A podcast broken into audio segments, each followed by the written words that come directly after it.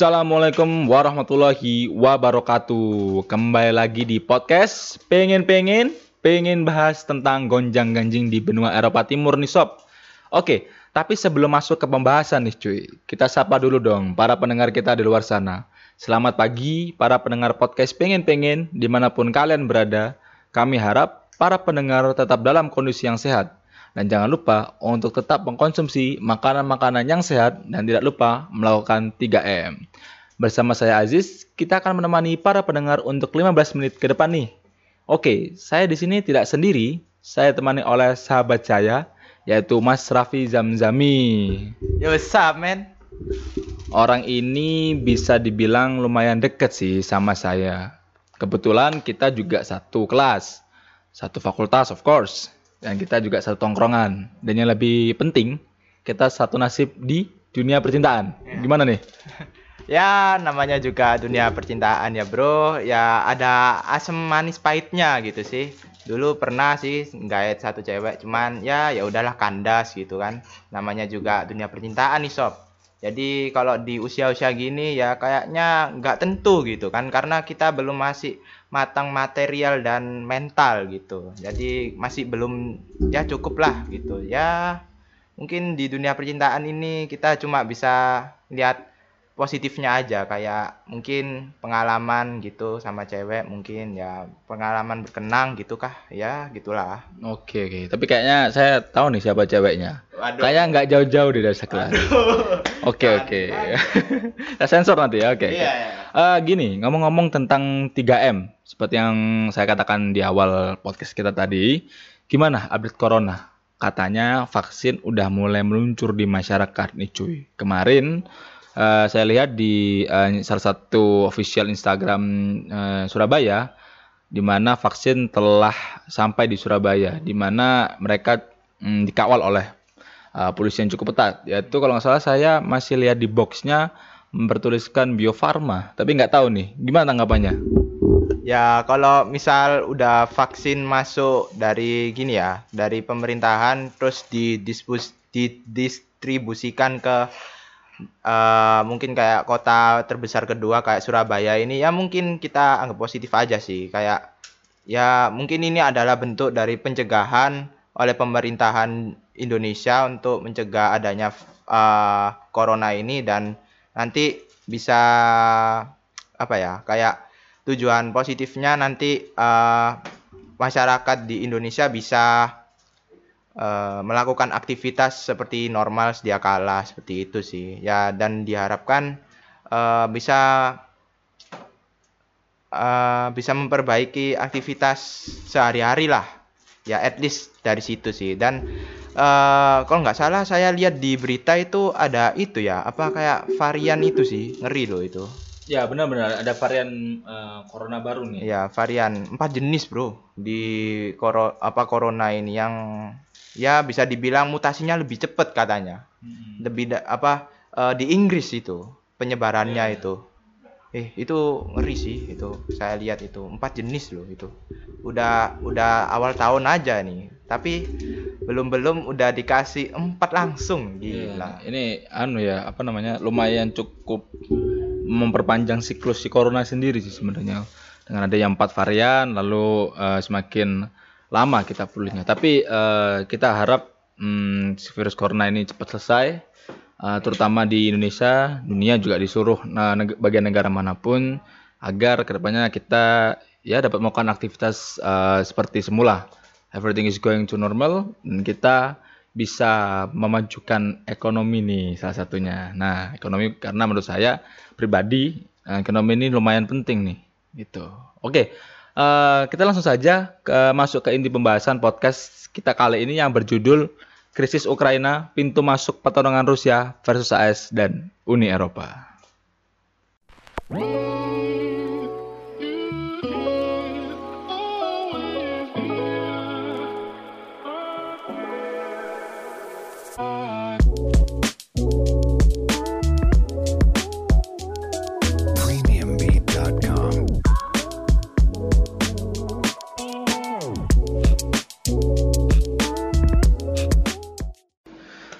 Oke sob, kembali lagi di podcast pengen-pengen.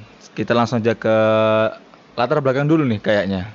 Jadi sebenarnya um, kasus ini atau konflik ini tuh berjalan sekitar akhir tahun 2013 yang di mana Ukraina tuh menjadi uh, cukup menjadi perhatian bagi banyak dunia. Setelah negara ini tuh dicabik-cabik oleh konflik intrastate atau konflik di dalam negeri. Jadi yang klimaksnya berubah secara cepat menjadi uh, perang saudara atau yang bisa kita kenal di HI atau dengan istilah civil war dan menyeret uh, tiga aktor. Jadi ada Rusia, ada Uni Eropa dan Amerika Serikat.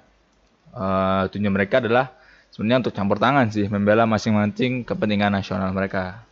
Uh, pada awalnya uh, konflik ini tuh kalau nggak salah uh, dipicu oleh kekecewaan rakyat Ukraina terhadap Presiden Yanukovych. Jadi konflik kemudian tuh berkembang hmm, semakin panas dan memburuk ketika Yanukovych itu malah uh, melarikan diri ke Rusia dan meminta perlindungan oleh Presiden Putin.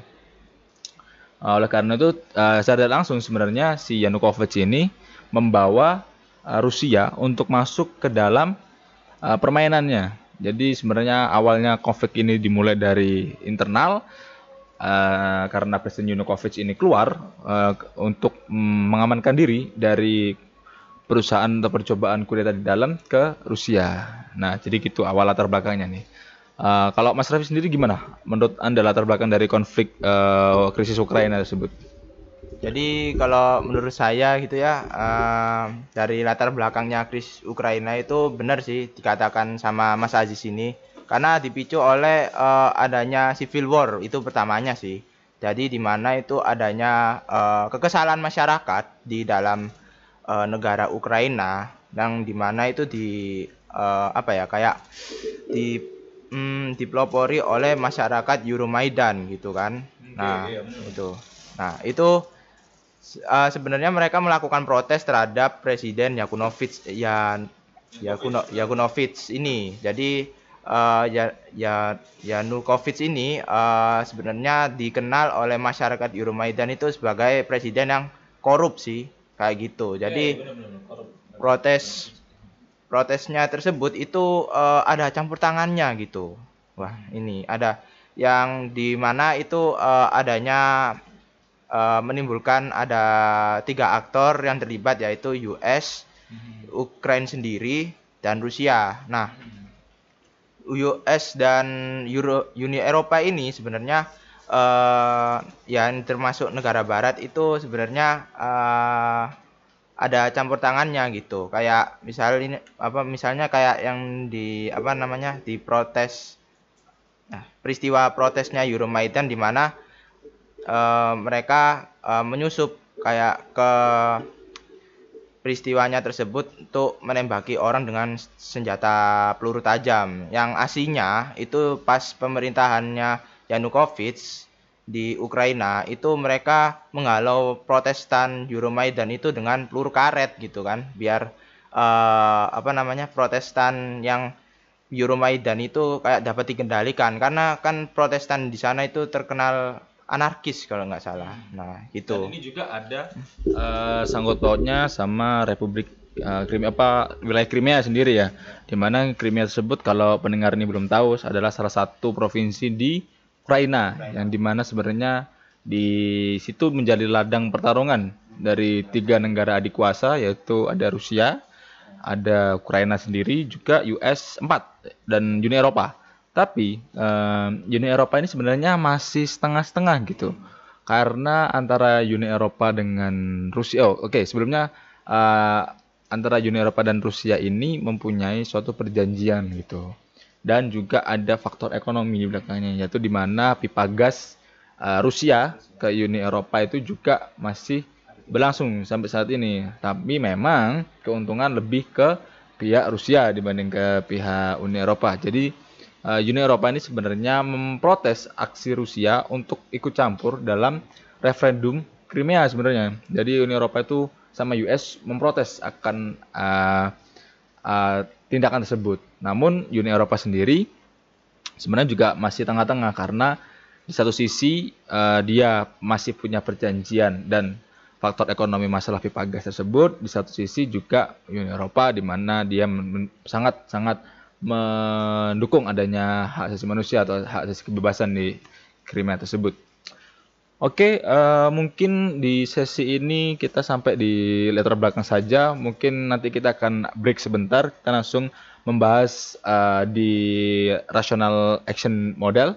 Itu di mana kita akan menganalisis nih sebenarnya uh, eh, US itu secara rational action model itu gimana, Rusia sendiri bagaimana, dan kita akan menyinggung sedikit tentang uh, si Uni Oke, para pendengar, saya rasa uh, cukup sampai di situ pembahasan tentang latar belakang terjadinya konflik di Ukraina.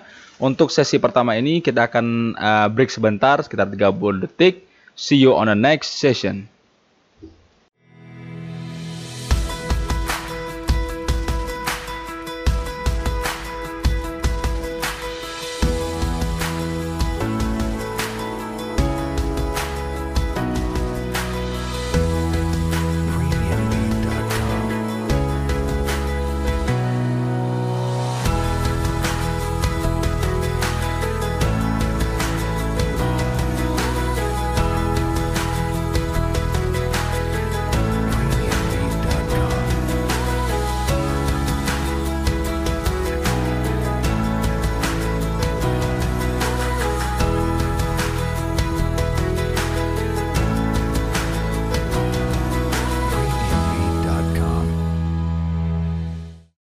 Oke, para pendengar, kembali di podcast pengen-pengen kita masuk di sesi 2 yaitu tentang uh, pembahasan secara rational action model gitu. Jadi uh, sebenarnya um, RAM ini uh, sebenarnya dipopulerkan oleh Allison ketika ia mencoba menganalisis up, mengapa dan bagaimana uh, tindakan AS terhadap Uni Soviet yang tengah membangun pangkalan nuklirnya di Kuba pada tahun 1961. Model RAM ini sebenarnya merupakan bagian dari paket model analisis yang dibangun oleh Allison yang mencakup pula uh, model birokratik politik dan model organisasi. Menurut Allison, uh, menurut Mas Raffi nih, gimana nih uh, untuk menganalisis uh, rational action model? Tapi kita kasih sudut pandang di US terlebih dahulu. Oke, mungkin waktunya silakan.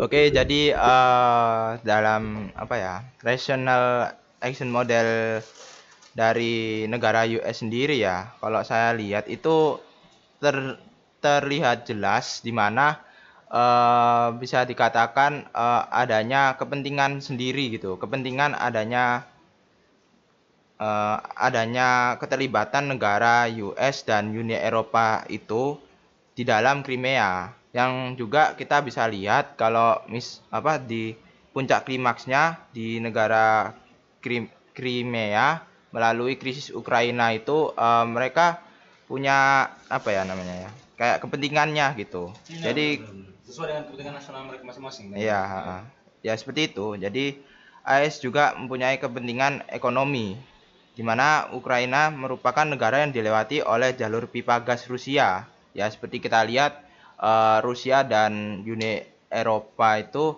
uh, punya jalur migasnya sendiri. Cuman kalau dalam krisis Ukraina ini bisa dibilang Uni Eropa yang mendominasi. Nah, Crimea ini jadi kayak uh, jalur alternatif alternatifnya. Tapi AS ini juga ingin menguasai hal tersebut karena tidak ingin apa ya negara Eropa itu uh, dikuasai oleh Rusia seperti itu sih kalau menurut saya. Itu uh, rational action model menurut uh, versi US ya. Jadi menurut US sih ya rasional rasional saja tindakan yang dilakukan uh, eh, US ketika mengintervensi di Crimea. Oke. Okay. Uh, kalau saya sendiri uh, akan menjelaskan di sudut pandang secara Rusia ya. Jadi sebenarnya kan sebagian besar rakyat Ukraina khususnya yang berada di Crimea itu kan merupakan uh, warga yang berkebangsaan Rusia jadi sebenarnya mereka banyak warganya yang etnis Rusia, tapi bertempat tinggal di Crimea. Nah, sebenarnya itu yang menjadi alasan Presiden uh, Vladimir Putin untuk mendukung referendum dari si Crimea sendiri dengan dalih mereka menyelamatkan warga Rusia. Jadi sebenarnya dengan demikian, uh, menurut saya Rusia hmm, tindakannya cukup rasional juga. Jadi uh, bukan semata hanya faktor sejarah, tapi uh, melepaskan Crimea Nah, dari kekuatan Ukraina itu hmm, juga uh, menyelamatkan penduduk etnis Rusia sendiri gitu. Sekaligus untuk memperoleh namanya leverage power of Rusia gitu. Jadi uh, faktor uh, geostrategi di sini um, juga berperan lumayan besar gitu yang membuat Crimea merupakan wilayah yang sangat strategis dalam sudut pandang uh, pertahanan dan kepentingan militer dari Rusia sendiri.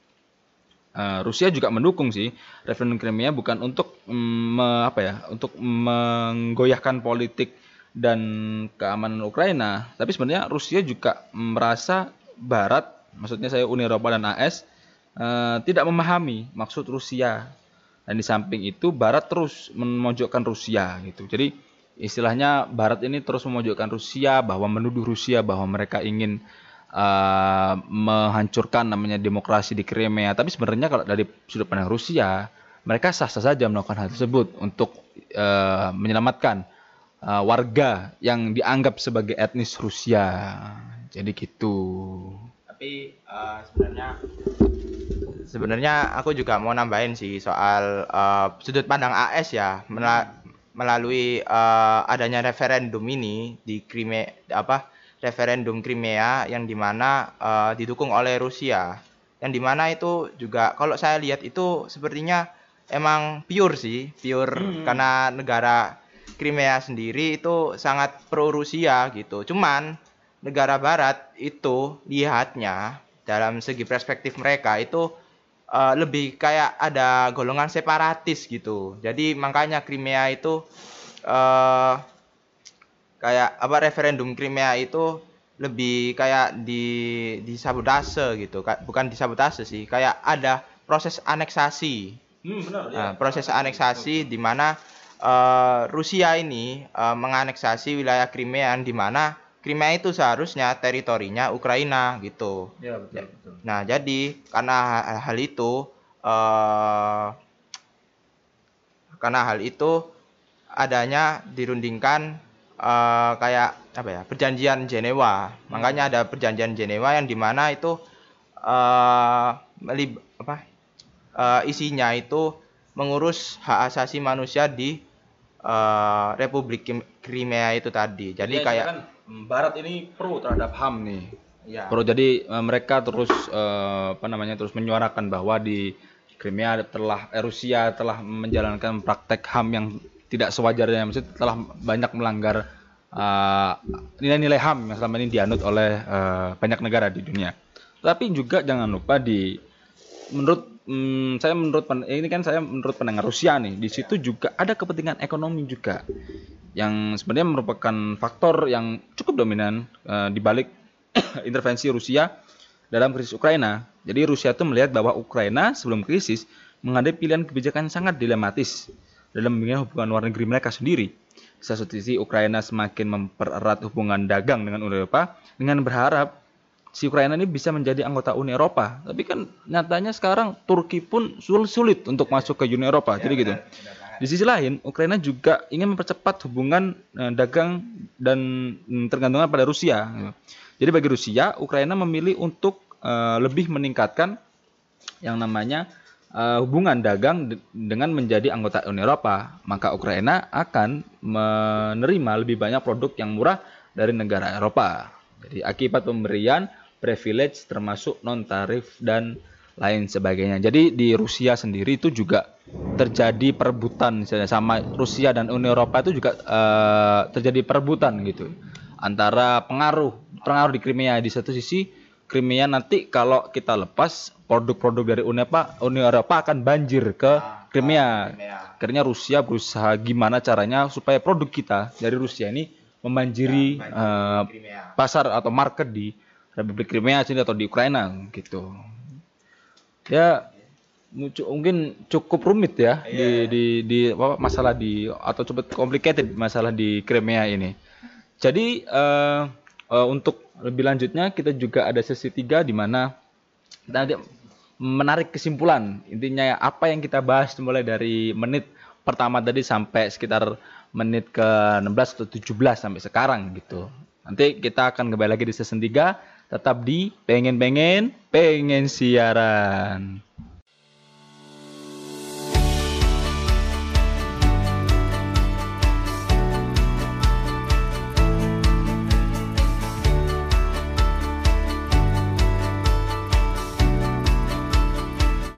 Oke, kembali lagi kita di sesi yang terakhir, sesi 3 di mana kita kali ini kita akan membahas tentang uh, intisari atau kesimpulan dari obrolan kita selama kurang lebih 17 menit. Mungkin uh, untuk yang pertama bisa Mas Raffi simpulkan bagaimana?